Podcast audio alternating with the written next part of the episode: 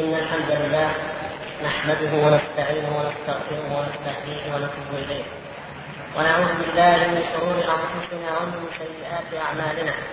من يهد الله فلا مضل له ومن يضلل فلا هادي له.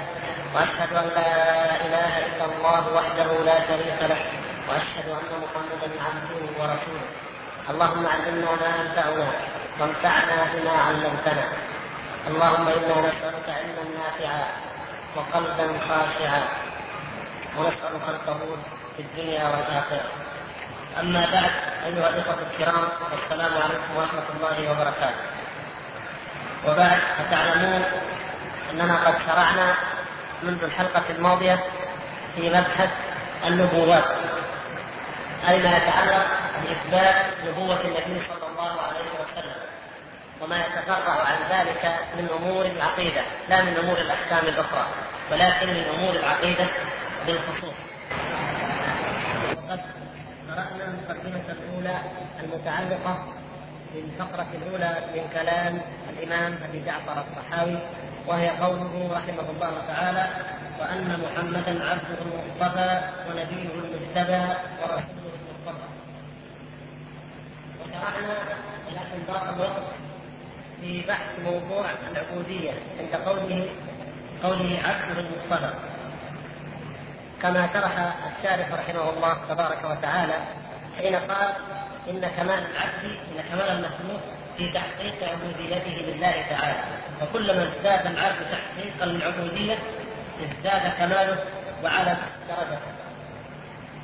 ثم ذكر ومن توهم أن المخلوق يخرج عن العبوديه بوجه من الوجوه وأن الخروج عنها أكثر فهو من أجهل الخلق وأضلهم وهذه الجمل الأسطر تحتها معان عظيمة.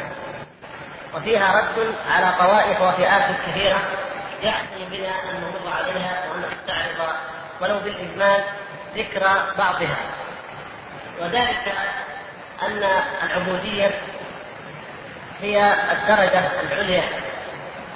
هي حقيقة كل مخلوق كل مخلوق هو عبد كما قال الله تبارك وتعالى وما خلقت الإنس والجن إلا ليعبدون فكل مخلوق هو عبد لله تبارك وتعالى على النوعين أو على على الحالين إما عبد من الناحية الاختيارية ومن الناحية اللا اراديه أو اللا اختياريه معا فإن كل إنسان هو مخلوق بلا شك. وهو محتاج وهو مضطر وهو فقير إلى من يطعمه إلى من يسقيه إلى من يسير هذا الجهاز الذي يحمله الإنسان المخ والقلب المعدة الدورة الدموية كل الأعضاء كل هذا من الذي يسيره؟ من الذي يحركه؟ من الذي يديره؟ الله تبارك وتعالى. ففي الحقيقة أن كل وجميع المخلوقين في هذا الجانب من حيث ربوبيه التدبير والتصريف والقهر أي الربوبية القويه فجميع من في هذا الكون هو عبد خاضع لله تبارك وتعالى. في الجانب اللا إرادي الجانب اللا اختياري. ومن هنا نعلم حدود الكافر. الكافر شاك لأنه يرى ويعلم أن الله سبحانه وتعالى هو الذي يحرك هذا الجسد هو الذي يعطيه العقل يعطيه الغذاء في رأسه وفي بطنه وهو الذي يسير كل أعماله وكل حركاته ثم مع ذلك في جانبه الإرادي يصرف هذه الإرادات وهذه الحركات في غير طاعة الله سبحانه وتعالى وفي غير تحقيق العبودية لله. وهذا أيها الإخوة هو سبب الشقاء. الشقاء الذي يقع فيه الكفار. أن الإنسان منه ضاد لفطرته. كانك جئت إلى إنسان فشققته شطرين أو قسمته قسمين فأحدهما يتجه يمين والآخر. كيف يمكن أن يستقر هذا الإنسان؟ أو أي آلة من الآلات. أي جهاز من الأجهزة يمشي في غير اتجاه واحد فإنه يضطرب وإنه يتصادم وإنه يتمزق. ولذلك نجد أن الإنسان الذي لا يطيع الله ولا يحقق العبودية لله نجده إنسانا ممزقا مضطربا متلاشيا وكلما ازداد عبودية لله ازداد طمأنينة وسكينة وأمنا وسلاما ورخاء وكلما بعد عن ذلك كلما زاد عليه الضنك والشقاء والتمزق والاضطراب فهذه حقيقة العبودية الكونية من الناحية الكونية. من الناحية الاختيارية أو الإرادية تميز الإنسان ميزه الله سبحانه وتعالى عن جميع الكائنات الموجودات والمخلوقات لأنه هو الذي يختار. يمكن أن يختار أن يفعل ويختار أن لا يفعل. من حكمة الله سبحانه وتعالى. ويتميز الإنسان لأنه قد يقتنع بالعمل ويفعله ثم يندم ويحاسب نفسه لماذا فعله أو العكس. لا أقسم بيوم القيامة ولا أقسم بالنفس اللوامة. بخلاف غير الإنسان الحيوان حتى لو أنه عمل عملا من الأعمال بدافع الغريزة فكان فيه عليه ضرر أو فيه عليه ألم فإنه لا يحس بداخل نفسه لأن هذا شيء يدعو إلى الندم. الغريزة نفسها مستمرة غريزة أن يعمل العمل ثم غريزة أن يتراجع عن العمل إذا رأى فيه ما يضره. كل ذلك بدافع واحد هو دافع الغريزة فقط. أما الإنسان فالدوافع مختلفة فيه أفعل أو لا أفعل. ولذلك كما تعلمون يقول النبي صلى الله عليه وسلم أصدق الأسماء حارس وهمام. حارس وهمام. ما معنى أصدقها؟ هذا لا يدل على أفضليتها لأن أفضلها عبد الله وعبد الرحمن وأصدقها حارس وهمام. أصدقها من حيث من حيث أنها ليس فيها مدح ولا فيها ذنب يعني مثل ما نقول فلان إنسان. كلام صدق ما في زيادة وما في إنسان. والإنسان حارس وهمام بطبيعته حارس همام أي إنسان. يعني كافر سميناه همام مسلم سميناه همام صح لأن كل إنسان يهم ويريد ويفكر ويتحرك قلبه وشعوره وإرادته وأيضا هو عادل يعمل بأي نوع من أنواع العمل. فأصدق الأسماء يعني الاسم الذي ينطبق عليك على حقيقتك البشريه على ذاتيتك هو أنك حارس وهمام. في كل وقت من الأوقات لا يخلو الإنسان من الحرب ومن الهم. هذه هي حقيقة العبوديه. الإنسان المسلم المؤمن بالله سبحانه وتعالى يصرف الحرث والهم لوجه الله سبحانه وتعالى. فيجمع بين الشطر الإرادي والشطر اللا إرادي في حياته فيكون موحدا. ولذلك فيه ليس التوحيد النفس البشرية تتوحد لانها تستجب إلى إله واحد. تعبد ربا واحدا يا صاحب السجن أأرباب متفرقون خير؟ أم الله الواحد القهار؟ فأيضا كما ضرب الله سبحانه وتعالى المثلين للمسلم والكافر المؤمن والكافر لأن المؤمن كمثل رجل سند لرجل عبد هو خاص بإنسان يملكه إنسان واحد فقط.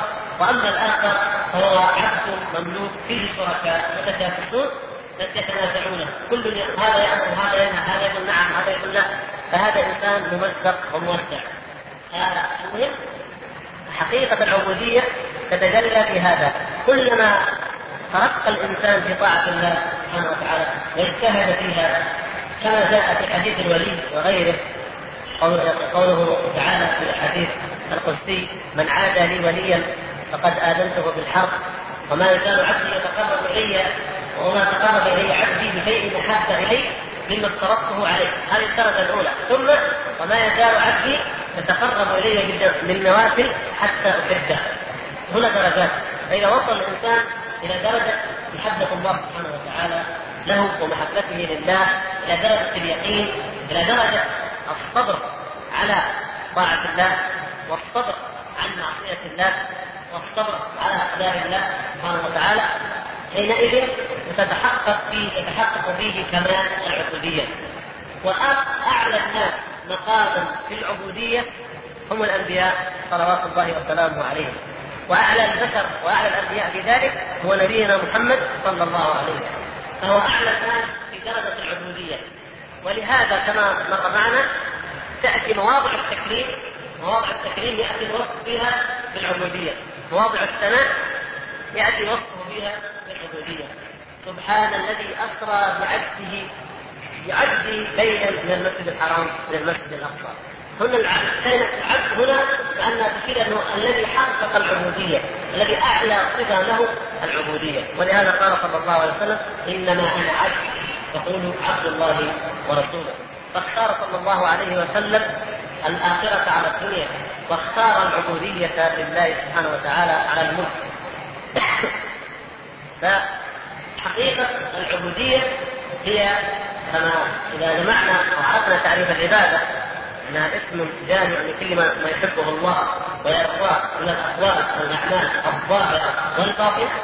فكلما حقق الإنسان ذلك كلما كان أعلى في الكمال وأكثر اقتداء بالنبي صلى الله عليه وسلم الذي هو الغاية والذروة في كمال العبوديه لله سبحانه وتعالى.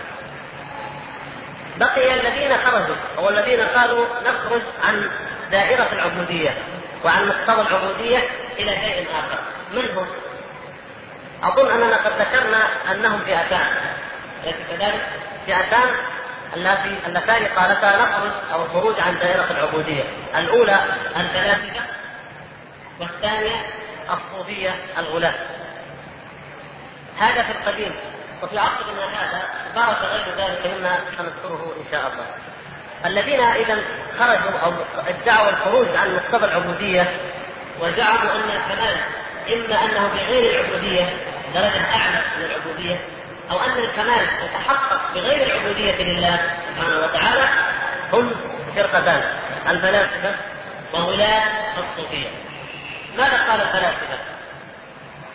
الفلاسفة يقولون كمال النفس في أن تعلم وأن تكون على مستوى الحكمة. أن تعلم تكون لديها علم وأن تكون أخلاقها وتصرفاتها على مستوى الحكمة العقلية التي يرونها. قالوا فليس هناك من ضرورة ولا من داع يوجب أن يكون الإنسان عبدا. لله أن يندرج تحت العبودية الشرعية. إذ لو أن إنسانا بمقتضى حكمته العقلية تحلى بالأخلاق الفاضلة والمعاملة الجميلة التي يتكلم عنها الحكماء في كتبهم وزين بها وطبقها لاستغنى عن أن يكون عبدا ولم يحتاج أن يدخل تحت هذه العبودية. وبالغ بعضهم في ذلك فقال ان الناس أكثرهم جهال وأكثرهم عوام والحكمة العقلية هذه الحكمة لا يفهمها كل أحد. ولا يستطيع الناس أن يكونوا على مستوى أن يفهموا كلام الحكماء وكلام الفلاسفة. قالوا إذا فجاء الأنبياء بالوعد والوعيد والأمر والنهي والجنة والنار لأن هي التي تشوق الجماهير يسمونها ليست الجمهور أو الجماهير وتجذبهم تجعلهم يعملوا الخير أو كذا بخلاف لو كلموا كلاما عقليا حكميا أو حكميا لا نتاثر فلذلك هذه الشرائع وما جاء به الأنبياء يصلح للجمهور لكن الإنسان الذي فاهم الذي بعقله يفهم كل شيء لا يحتاج إلى أن يندرج تحت شرائع الأنبياء. هذا افكهم وما كانوا يفترون. وهذا كلامهم الذي قالوه من قبل بعثة النبي صلى الله عليه وسلم.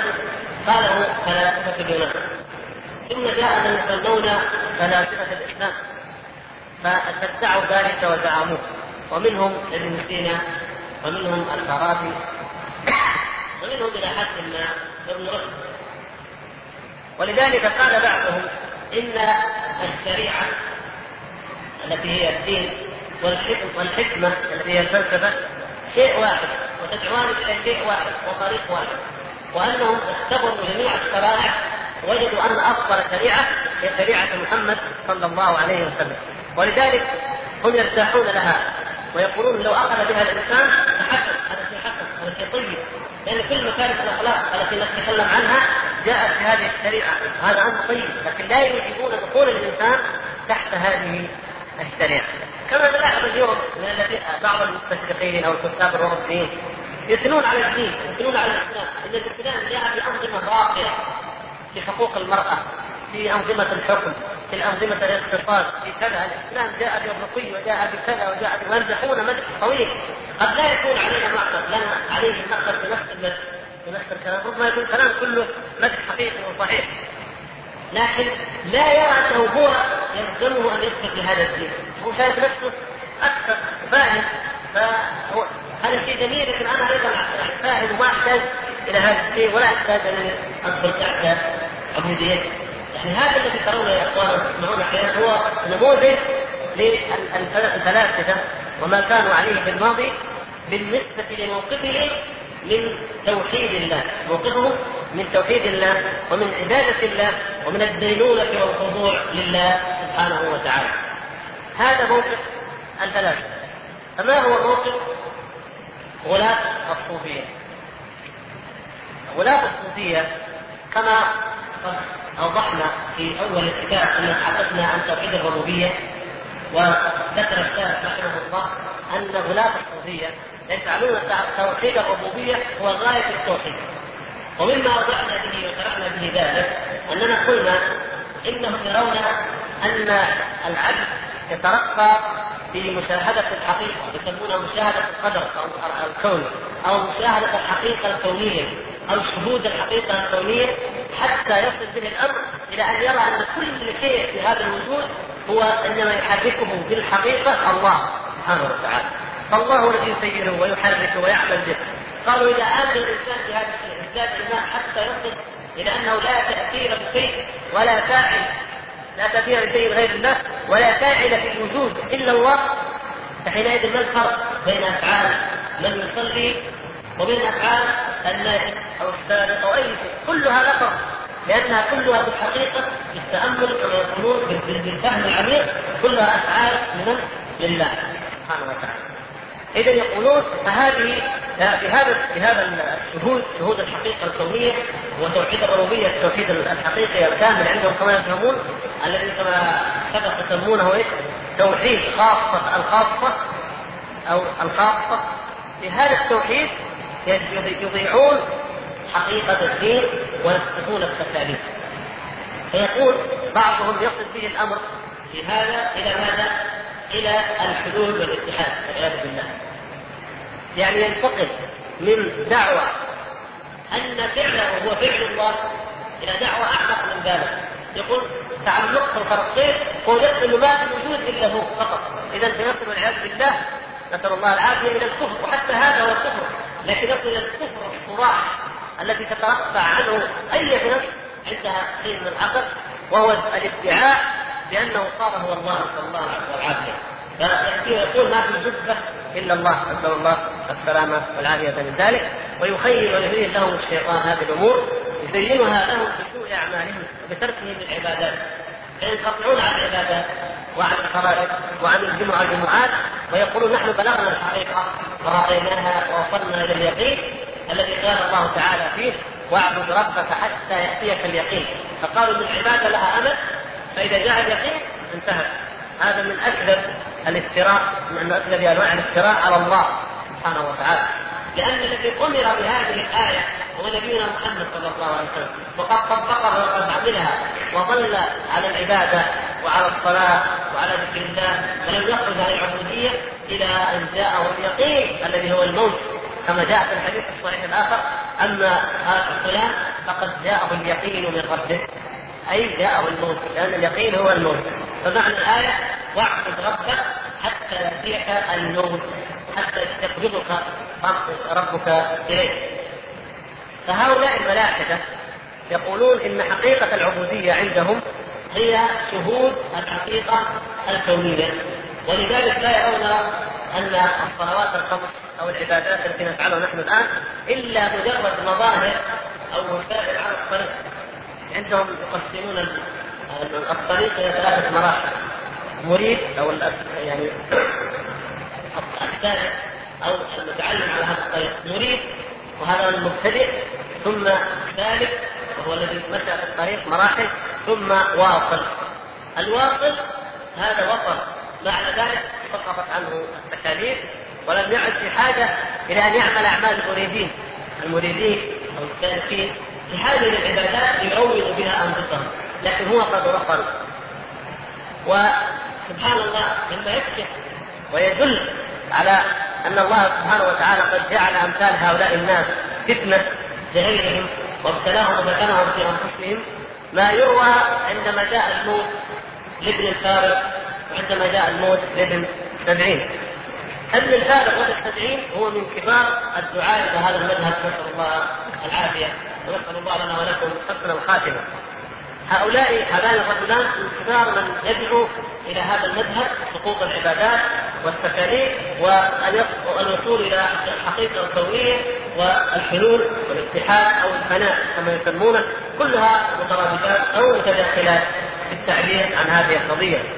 فإن ابن الفارس هو شاعر العملاق الشعر لما حضرته حضره الموت وكان حاضر بعض المريدين وكان من طبيعته ان يذكر الشعر في الشعر هو في الحقيقة من الدرجة الأولى في الشعراء حتى قال شيخ الإسلام ابن تيمية وهو كما تعلمون منزلته منزلة شيخ الإسلام في اللغة والشعر أيضا ليس فقط في العلوم التي تعلمون بل هو في سائر العلوم حتى علوم اللغة.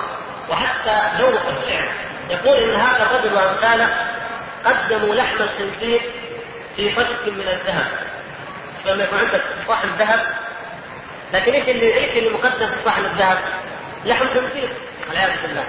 فهؤلاء أتوا بالشعر الراقي الجميل.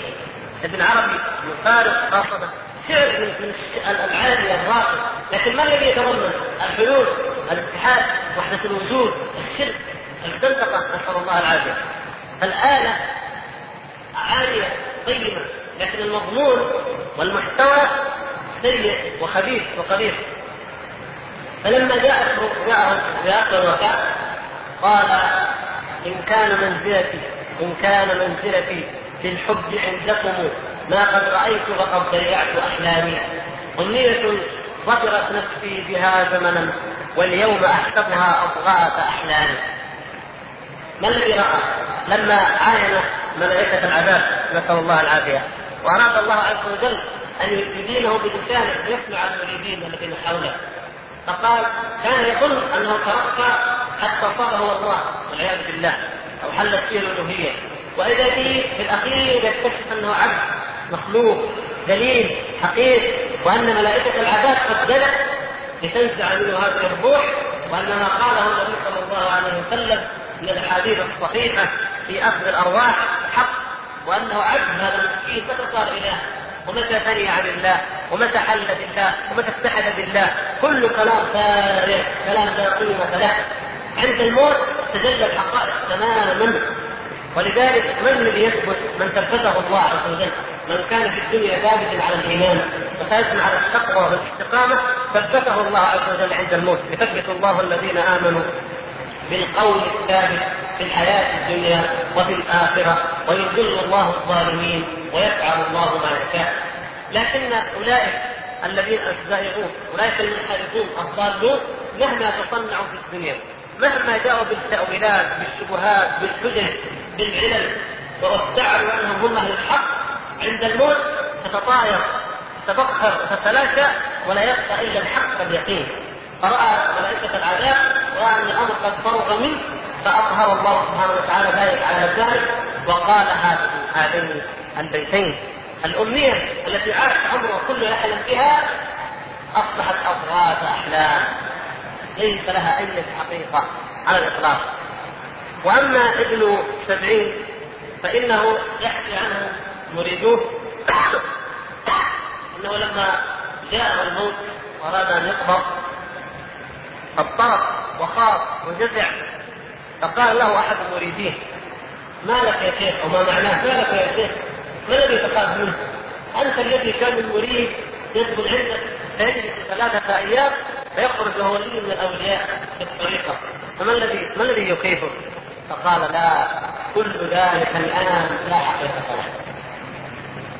الآن لما رأى سكرات الموت لما بدأ يشعر بالانقطاع من الدنيا والإقبال على الآخرة كل ذلك لا حقيقة له فهو صحيح لا الخلوات ولا الأذكار ذيك اللي كنا نقول ولا الدرجات ولا ولا كل ذيك الفلسفات فقط. التي كان ابن سبعين من أكبر الزعماء. وهو الذي جاور كما تعلمون ولعل حدثتكم ذلك. ابن سبعين بلغ به الفجور وبلغ به ركوب الرأس على غير هدى وبصيرة وبلغ به نسأل الله السلامة والعافية عمل البصيرة أنه جاور بمكة وذهب إلى غار حراء وكان ينام فيه الليالي ويطمع أن ينزل عليه الوحي. ولما سمع رجلا قال له إن الرسول صلى الله عليه وسلم يقول لا نبي بعدي. قال والعياذ بالله قال لقد حجر ابن آمنة واسعا لقد حجر واسعا ضيق شيء واسع. لأنه نسأل الله العافية كان على نظرية الفلاسفة الذين يقولون إن النبوة مكتسبة. النبوة عندهم ليست موهوبة من الله عز وجل. وإنما هي مكتسبة يجتهد الإنسان كما يزعمون حتى يصل إلى الولاية لأن الولاية عندهم أعظم من النبوة الولي عندهم فوق النبي وأعظم. فنسأل الله السلامة قد يجتهد الإنسان حتى يصل إلى هذه الدرجة. وهكذا كان ابن سبعين يفعل في مكة. فلما جاءه النور تلك اللحظة وجاء التلميذ يريد أن يطمنه كما كان كما طمأن عبد الله بن عباس رضي الله تعالى عنه طمأن من؟ طمأن عمر بن الخطاب. قال له أبشر أبشر يا عمر. فوالله لقد كنت تحكم بالعدل وكان وقد بشرك النبي صلى الله عليه وسلم بالجنة وأخذ يبشر عمر ويقول له ذلك لأنه عن حق وحقيقة.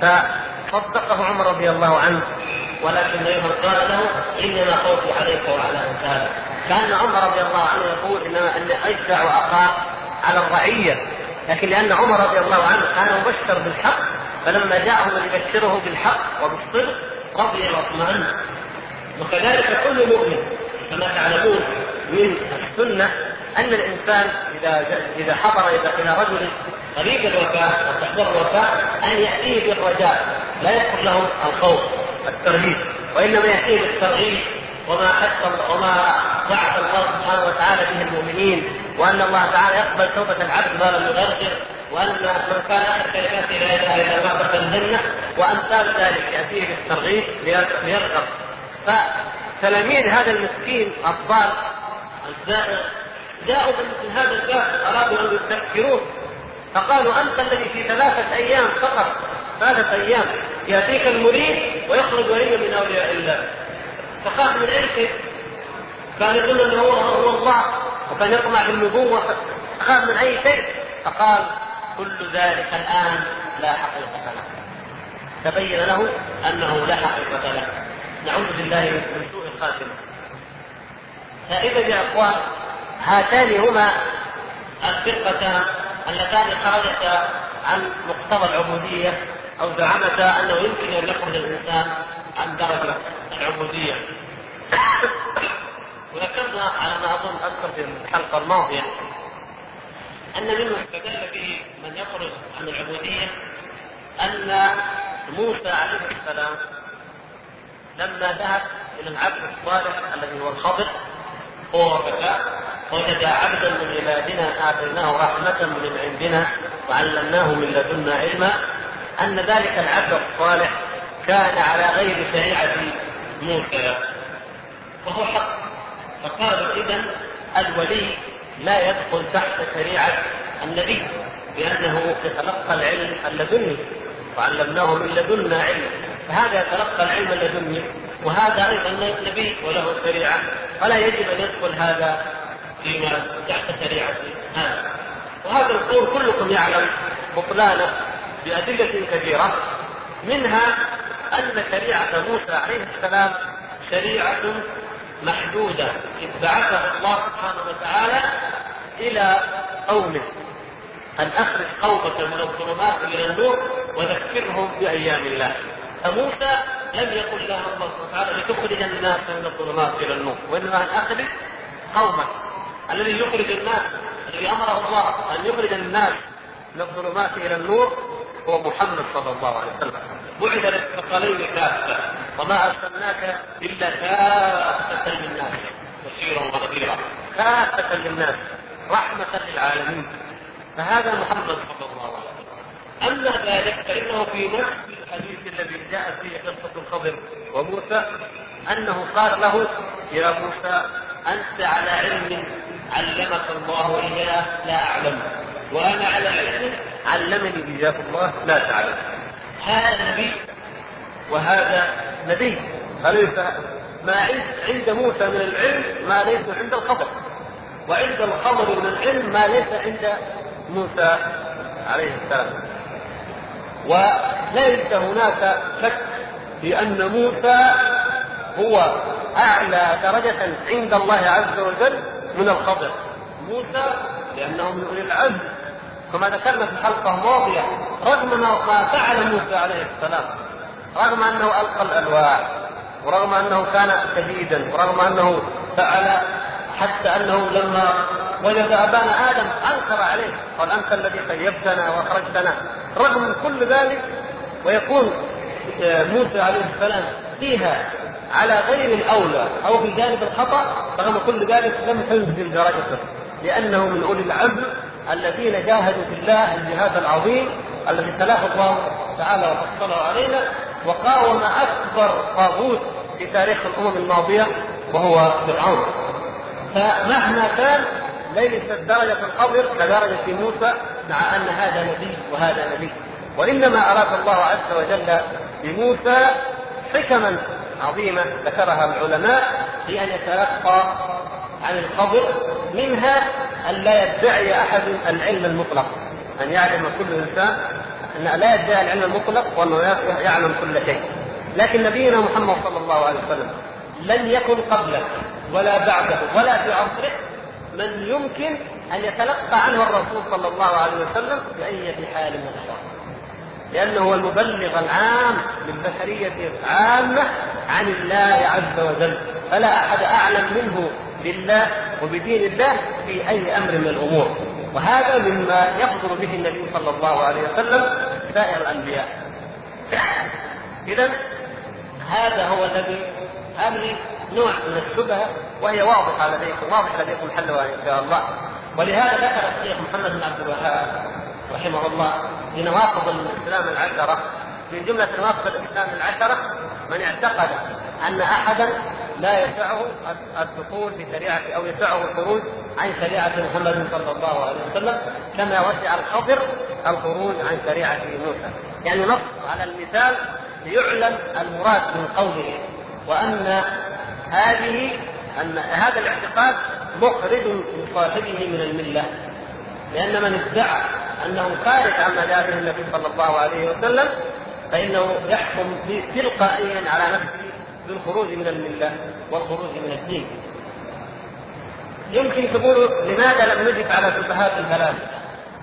أظن من الواضح لديكم أن تركناها لوضوحها يعني كونهم يزعمون أن الحكمة العقلية تغني عن الشرائع الدينية والنبوية أقول هذه واضحة لديكم لأن العرب الذين بعث الله سبحانه وتعالى محمد صلى الله عليه وسلم فيهم كان لديهم الحكماء كان عندهم بالاصبع العدواني مثلا واكثم بن صيفي وقس بن ساعدة. كل هؤلاء كانوا عندهم الحكم في في أشعارهم حكم في أقوالهم حكم لكن ما قيمة هذه الحكمة. ما قيمة التحلي بأمثال هذه الخلق. ليس لها قيمة في نجاة العبد من عذاب الله عز وجل. لأنها مثل أن تجد شجرة لكن هذه الشجرة مقطوعة. لا صلة لها بالحياة لا صلة لها بالأرض ولا تنمو ولا فهي خشبة جوفاء. بخلاف الإيمان الذي هو شجرة نامية. هذه مقطوعة عن الإيمان بالله ومقطوعة عن الإخلاص لله سبحانه وتعالى ولا يترتب عليها فلاح في الدنيا ولا نجاة يوم القيامة من عذاب الله سبحانه وتعالى. وإنما غاية ما فيها أن يقال عن الإنسان إنه حسن الأخلاق وهذا جزاؤه يأخذه في الدنيا يأخذه مقدما كما جاء في الحديث الثلاثة الذي قاتل يقال إنه شجاع قيل يقال له إنما قاتلت ليقال ليقال لك شجاع وقد قيل فقد قيل أخذت الجزاء والآخر المنفق يقال له إنما أنفقت ليقال لك جواز وقد قيل ما الذي تطمع فيه في الآخرة؟ كيف ترجو الآخرة؟ أنت قاتلت وجاهدت ليقال وكذلك العالم يقال قارئ وقد قيل. اذا ما دام قد قيل انتهى هذا هو المراد. فمهما قلنا عن هؤلاء الناس فإنما ينالون جزاءهم في هذه الحياة الدنيا. الله سبحانه وتعالى لما بعث الأنبياء بعث أكمل الناس عقولا بعثه وجعلهم الأنبياء وآتاهم الحكمة. وأعظم الحكمة هي توحيد الله وطاعة الله سبحانه وتعالى. هذه هي الحكمة الحقيقية. ولذلك في سورة الإسراء الوصايا التي ذكرها الله سبحانه وتعالى والتي تزيد عن ثمانية عشرة وصية قال في أخيها ذلك مما أوحى إليك ربك من الحكمة. الحكمة يعني ترك ترك الشرك والتوحيد حكمة. وبر الوالدين حكمة. والإنفاق المعتدل لا إسراف ولا تقصير من الحكمة. الوفاء بالحيل والوزن من الحكمة. ترك الفواحش من الحكمة. كل ما ذكره الله سبحانه وتعالى في تلك الآيات هذا هو الحكمة الحقيقية والتي من عمل بها بلغ غاية الحكمة. فنجد ما يقوله الفلاسفة ويتكلمون به من المثاليات الجوفاء نجد أن أصحاب النبي صلى الله عليه وسلم وأولياء الله وعباد الله الصالحون نجدهم نجد عباد الله الصالحين يحققونه حقيقة وواقعا. حتى أن العالم من المسلمين يفعل من الأخلاق ما لا يفعله غيره ممن يعلم ضرر وخطأ أو خطر البعد والخروج عن مقتضى العقل وعن مقتضى الحكمة. لكن ذلك يفعله لوجه الله وعلى منهج صائب وعلى طريق مستقيم. لكن لو تركت العقول كما تشاء. واحد يشوف من الحكمة أن الإنسان لا يتزوج إلا زوجة واحدة. الآن كثير حتى ممن يسمون المفكرين الأوروبيين. يسمونهم مفكرين وعلماء. يقول العقل والحكمة أن يكون الإنسان زوجة واحدة. وينتقد يقولون الإسلام كيف الإنسان يأخذ أكثر من زوجة؟ فإذا كان هذه العقول التي يظنون أنها عقول عظيمة لم تستوعب هذا الشيء الذي هو فطري. عند النفوس بالمقابل هناك عقول أخرى. قالوا إيش المانع للانسان يتزوج 100 يتزوج 10 يتزوج 15 إيش المانع في العقل؟ ما المانع العقل؟ ما في مانع حقيقة ما في مانع عقلي لكن الدين يحدد. هنا نعرف لابد من فجاء الدين حدد أربع إذا عرفنا الخمس خارج عن الحكمة. بإطلاق. والذي يدعي أن الأربع منافية الحكمة فهذا قد قد نافى الدين. فهنا أمر ديني أمر حدد بغير مقتضى عقلي يفرض الأربع أو الثلاث وإنما هذا أمر فوق العقل. تشريع رباني فوق العقول البشرية وفوق إدراكها جعل هناك حدا فما بعده لا لا يجوز الزياده عليه. وهكذا. يعني الشاهد أن الله سبحانه وتعالى لم يتركنا لهؤلاء لأهواء هؤلاء المضلين الذين يدعون الفلسفة ويزعمونها. إذا قلنا الذين الطائفتان اللتان تدعيان الخروج عن مقتضى العبودية الفلاسفه وغلاة الصوفيه. الطائفة الثالثة وهي ليست طائفة بالمعنى الصحيح ولكن هي اتجاه اتجاه فكري هم دعاة الحرية في هذا العصر. هؤلاء لم تكتب عنهم الكتب السابقة لأنهم لم يكونوا قد برزوا بهذا الوضوح دعاة الحرية أو التحرر في العصور الأخيرة عصور الإلحاد في أوروبا والتي انتقلت إلى بلاد المسلمين. تقول الإنسان هذا حرام. يقول لك أنا حر. لو دققنا في الكلام معنى هذا إيه؟ معنى هذا أنني أنا لست داخل تحت أحكام الحلال والحرام نسأل الله العافية. يعني مفهوم كلامه نسأل الله العافية أنه خارج عن مقتضى العبودية وخارج عن مقتضى الشرع ودائرة الحلال والحرام التي جاءت في الشريعة. ويقول لك حر. يا أخي غطي زوجتك يا أخي حر. يا أختي تغطي. أنا حرة. أنا حرة. سبحان الله. ما معنى ذلك؟ على من تتمردون؟ على من هذا التمرد؟ هل هذا على الأخ الذي يأمر بالمعروف وينهى عن المنكر ويقول لك أو لها اتق الله عز وجل؟ لا. هذا تمرد على شرع الله عز وجل. خروج وفسوق عما أنزل الله سبحانه وتعالى. أن يدعي أحد كائنا من كان أنه حر ومن ثم فإنه يفعل ما يشاء. ابدا. هذا كما قال الله سبحانه وتعالى افحسبتم أنما خلقناكم عبثا وأنكم إلينا لا ترجعون؟ هذا عبث. حر. تفعل ما تشاء. البشر كم مليون كم مليار إذا كان كل واحد حر كيف تكون الحياة الإنسانية؟ اين أين تقف حريتك؟ وأين تقف حرية الآخر؟ من حرية فلان أن يقتل كل المخلوقين ويسيطر عليهم وحرية الآخر أن يقتله جميعا حتى هذا كيف من الذي يضع ضوابط تقف عندها حرية هذا ولا تتجاوزها ولا يجوز التعدي على حريته ضمن دائرته التي رفض من الذي يضع ذلك كله الله سبحانه وتعالى قد بين لنا أحكام الحلال وأحكام الحرام وأعطانا الحرية الحقيقية وهي حرية العبودية لله سبحانه الحر الحقيقي هو الذي لم يتملك قلبه أي شيء إلا محبة الله سبحانه وتعالى. هذا هو الحر. اما من امتلكته شهوة أو فتنة أو شبهة فهذا عبد أسير ذليل مقيد. وإن كان يقول أنا حر. فمن أراد الحريه الحقيقيه فليتق الله وليستمسك بدين الله وليحقق العبودية لله. فكلما كان عبدا له وحده خالصا كلما كان أكثر حرية. ولهذا تجدون عباد الله الصالحين الأحرار الحقيقيين لا يحسهم أي شيء لأن كل ما في ما في الكون من العبيد.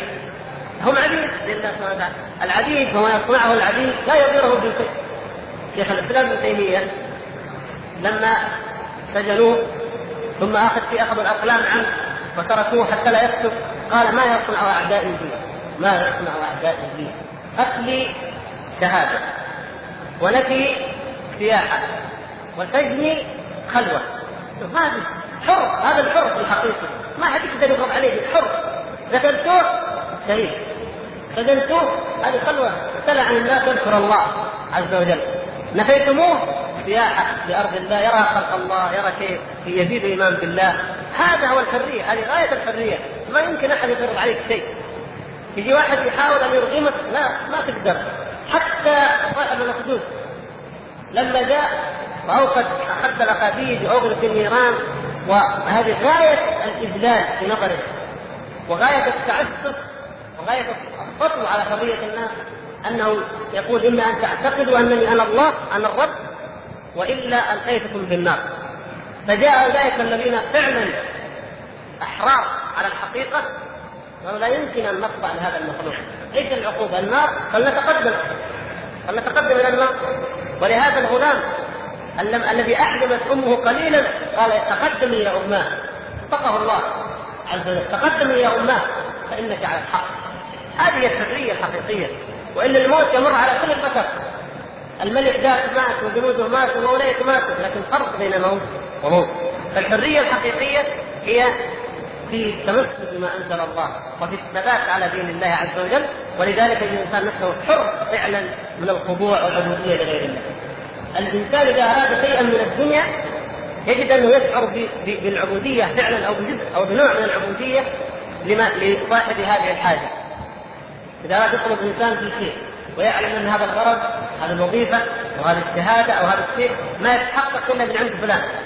ويجد نفسه مضطر لهذا الشيء يرى ذلك في نفسه يشعر بأن هذا فيه شيء من العبودية. ويحاول يتصرف يحاول يتلمح يحاول يفرح حتى يحصل على ما يريد. هذا هذا الشيء طبع في النفس البشرية. طيب كيف نتعلم الحريه الحقيقية؟ ألا نسأل إلا الله. إذا سألت فاسال الله واذا استعنت فاستعن بالله.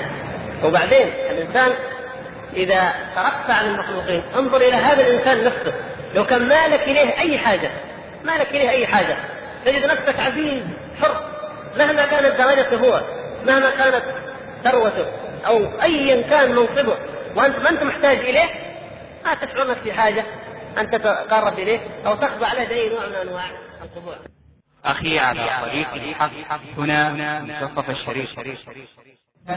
سبحانه وتعالى وأننا إذا جرد الإنسان التوحيد ونقى قلبه من العبودية والخضوع لغير الله فإنه يكون في غاية الحرية التي ينشدها هؤلاء.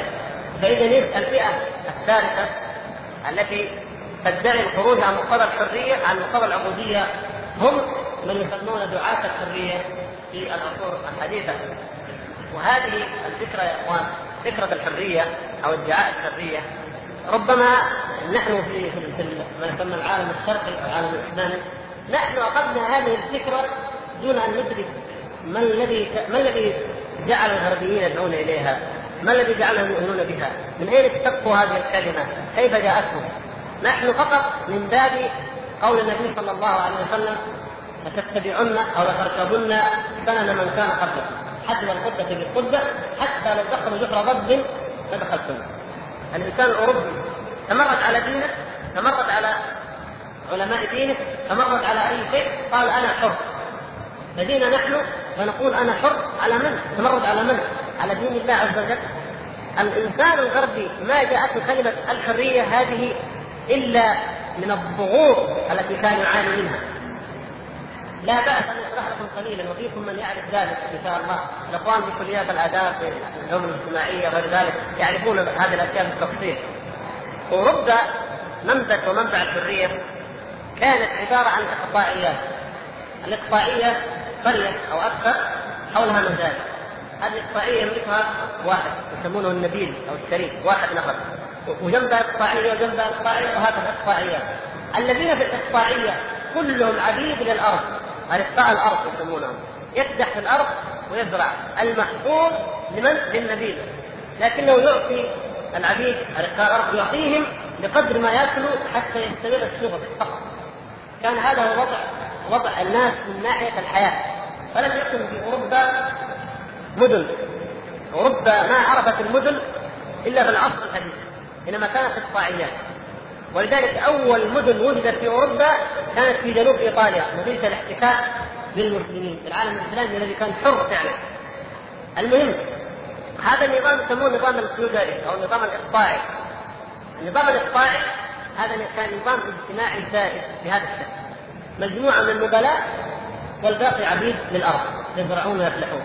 لو أن احدا فكر أن يخرج من الإقطاعية هذه الاقطاعيه الأخرى بس الاقطاعيه المجاوره لها لعوقب ولهذا كان يتواصل النبلاء إذا جاءت عبد من عبيد أو جاء عبد من عبيدك يمسكه يكتبه ثم يأخذ علامة حديده تحمى في النار توضع علامة هنا أو هنا حتى نعرف أن هذا عبد شارد فلا يعاد فلا يعود إلى ذلك ابدا.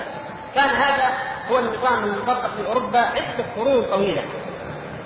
من الناحية الاجتماعية، من الناحية الدينية كان هناك رجال الدين القساوسه والاباء اباء الكنيسة كما يسمونهم وراسهم الباب الأكبر. هؤلاء كانوا يأخذون من الناس حتى هذا المسكين عبد الأرض رقيق الأرض يأخذون منه العشور. ياخذوا منه الضرائب يفرضون عليها الذل حتى كرسي الاعتراف. موجود في دين النصارى يسمى كرسي الاعتراف. إذا حتى إذا أذن الذنب بالليل لازم اليوم الثاني يذهب إلى عند القسيس يقدم له حاجة يجلس على كرسي الاعتراف ويقول أنا فعلت البارح وفعلت وفعلت حتى يتوب عليه يقول إن الله قد تاب عليه. كان هناك تحكم وذل رهيب. حتى الإنجيل متحكمين فيه. هذه حقائق يمكن بعضكم ما كان يتصورها. الإنجيل نفسه ما كان يقراه إلا رجال الدين فقط. وباللغه القديمة بنفس اللغة القديمة التي لا يمكن أن يقرأها الناس الموجودين. اول من ترجم الإنجيل اعتبروه مصلح من المصلحين العظماء مارتن لوثر. يعتبر من أكبر أعمال مارتن لوثر أنه ترجم الإنجيل من اللغة السريانيه القديمه إلى اللغة الألمانية. هذا عندهم الشاهد يا اخوان هذا الناس كانوا يعيشوا العبودية المذلة جدا للاقطاع والعبودية المذلة جدا لمن؟ لرجل الدين هذا رجل الدين فلما جاء جاء العصر الحديث وجاءت تخلخلت الانظمه الاجتماعية وهذا كان من تأثير الحروب الصليبية. الحروب الصليبية اضطرت الأوروبيين أنهم يجمعوا من عبيد الأرض. كل إقطاعية تتبرع من عندها بكذا 100 أو كذا ألف أو كذا جمعوا هؤلاء الارقاء وجوا إلى حرب المسلمين. لما وصلوا بلاد المسلمين رأوا الناس يعيشون بنعيم الإنسان يملك حياته يملك بيته يسافر كما يشاء يشتغل كما يشاء. من ناحية الدين وجدوا الناس احرار كل واحد يعبد ربه عز وجل كما يشاء ما حد فرض عليه أي شيء. فتتعلم الاوروبيون لأول مرة في حياتهم تعلموا شيء اسمه إنسانية وشيء اسمه حرية. ولما عادوا إلى بلادهم بدات التوراه ضد الكنيسه يعني ضد رجال الدين وبدات التوراه ضد الاقطاعيين إلى أن جاء العصر الحديث كما تعلمون وانتهى النظام الاقطاعي وحل محله النظام الرأسمالي. فأصبح عند الغرب شيء ثمين غالي جدا أنه يكون حر. ولذلك إذا واحد يقول له أنت ما تروح الكنيسه يقول لك أنا حر. أنا حر يعني أنا أنا تخلصت من القيود الطويله هذه العدد الكذب الذي قال الله عز وجل عنه. يا أيها الذين آمنوا إن كثيرا من الأحبار والرهبان ليأكلون أموال الناس بالباطل ويصدون عن سبيل الله. فيفرح انه حر واذا قلت له تعال من هنا ولا انت يقول لك أنا حر. يعني أنا كنت أعيش في النظام الإقطاعي. الآن لا أنا امشي زي ما أبغى واسافر زي ما أبغى أنا حر. هذه الكلمة يعني ترمز في ذهن عقل الإنسان الأوروبي والإنسان الغربي إلى هذا الشيء. شيء عظيم. ما كان يتمنى أن يحصل عليه وما كان يظن أن في الدنيا بشر يحصل عليه إلا لما جاء وراء جاء إلى بلاد المسلمين وراء المسلمين. لكن نحن نحن المسلمين كيف ياتي الشاب المسلم؟ وتقول له يا أخي اتق الله هذا حرام. يقول لك أنا حر. شوف انظر هذا وين؟ وهذا هذا هذه لها مجال وهذا لا أنت الله عز وجل أنعم عليك انقذك بهذا الدين بمحمد صلى الله عليه وسلم فعلمك الحرية وعلمت شعوب الأرض الحرية. أنت الذي منك تعلمت جميع شعوب العالم الحرية وأنت الحر الوحيد بهذا الكون ولكن هذه الحرية حريتك هذه هي في هي بعبوديتك لله سبحانه وتعالى. لو خرجت عنها لوقعت في العبودية لوقعت في الذل لأن الإنسان كما قال الخليل عليه السلام يا ابت لا تعبد الشيطان. لا تعبد في سورة ياسين. يقول الله سبحانه وتعالى في غاية الشيطان في الآية ألم أعهد إليكم يا بني آدم ألا تعبدوا الشيطان، كيف يعني؟ لما تعصي الله عز وجل فقد وقعت في عبودية الشيطان، تعبد الله عز وجل أنت إذا تنعم بالحرية الحقيقية التي هي مطمح لا يحصل عليه أحد إلا من عبد الله سبحانه وتعالى حق عبادته ومن وحد الله سبحانه وتعالى حق توحيده. فإذا نكون قد مررنا على الثلاث الطوائف التي تناسب والتي تماري في حقيقة العبودية. نعيد القراءة أول فقرة إلى أن نقف عند دليل المعجزات.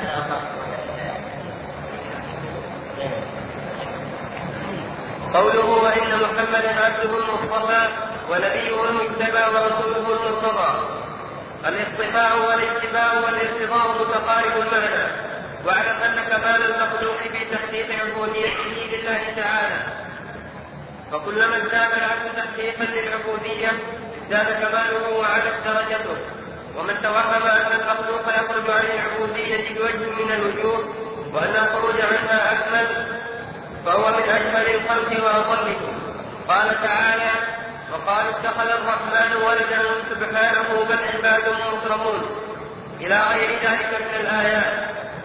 وذكر الله نبيه صلى الله عليه وسلم باسم العبد في اشرف المقامات فقال في ذكر الإسراء سبحان الذي أسرى بعبده.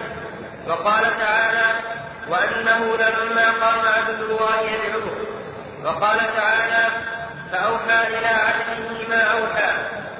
وقال تعالى وإن كنتم في ريب مما نزلنا على عبدنا. وبذلك استحق التقديم على الناس في الدنيا والآخرة.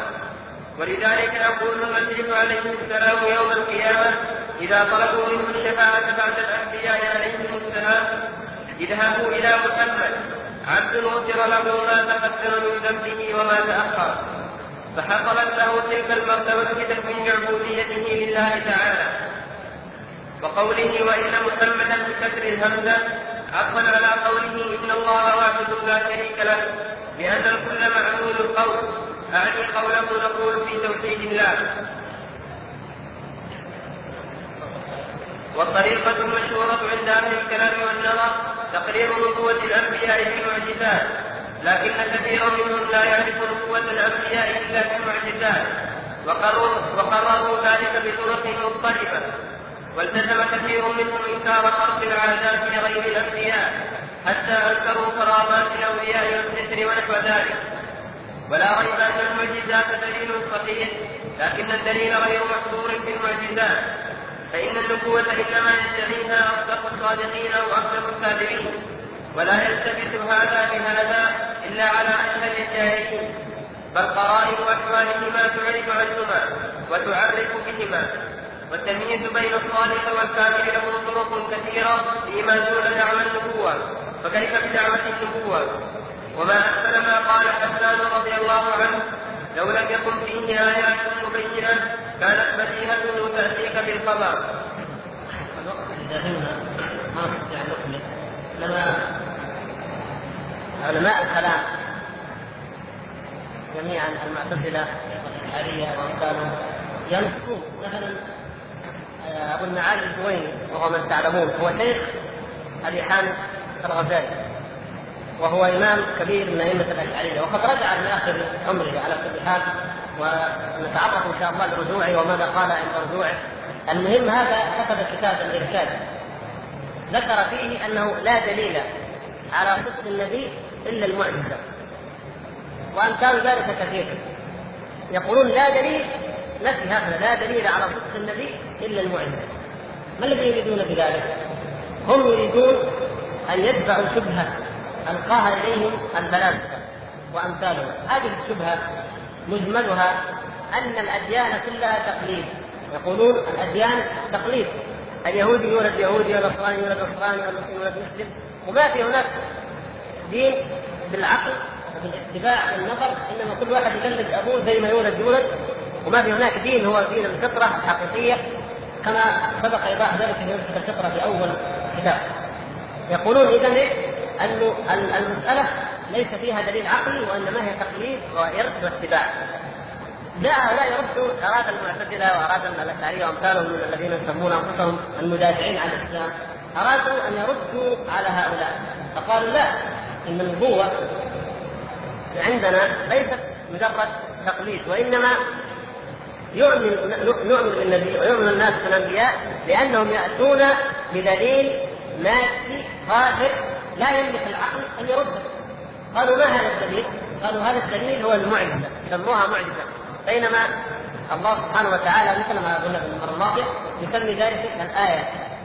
حتى على لسان القوم ما جئتنا ببينة أو آية. البينة أو الآية هي التي بها تثبت صحة النبوة. وتثبت نبوة الأنبياء بآيات بينات وبراهين واضحات منها فقط جزء منها ما يزعمه هؤلاء وهو أن يجري الله عز وجل على يديه خارق من خوارق العادات. الدليل على نبوة موسى عليه السلام ليس فقط أنه ألقى العصا فاذا هي حية تسعى. هذا آه هذه آية قامت بها الحجة على فرعون. هذه الآية قامت بها الحجة على فرعون، لكن ليست هي الدليل الوحيد على نبوة موسى عليه السلام. من أصل نشأته لو فكر هؤلاء من الذي أوحى إلى أمه أن تضعه في التابوت؟ ومن الذي ساق التابوت إلى أن وصله إلى قصر فرعون؟ ومن الذي ألقى في قلب امرأة فرعون أن تحبه؟ ومن الذي سخر فرعون أن يطيع امرأته ويربي هذا الولد وتحتضنه ثم يأتي هذا الولد هذا الذي التقطناه من تحت وربيناه يأتي ويقف أمام الطاغوت الأكبر الذي يقول أنا ربكم الاعلى ويقف ويقول له اعبد الله واتق الله وأنت عبد مخلوق. هذا نفسه معجزة بل نقول بينة. هذا في ذاته بينة هذه بينات هذه براهين وهكذا فالدليل على نبوة النبي براهين وبينات وأدلة كثيرة ليست محصورة في الخارق الذي يسمونه معجزة. وهو أنه يضع كما النبي صلى الله عليه وسلم وضع اصبعه في الماء ففاض وأعطى ثمر السهم وضعه في بئر الحديبيه فخاضت البئر مثلا. أو أنه شق له القمر أو نحو ذلك. هذه ليست الدليل الوحيد ولا واحد منها هو الدليل الوحيد على أنه نبي من عند الله عز وجل. بل القرائن والأحوال ومن رأى حياته وسيرته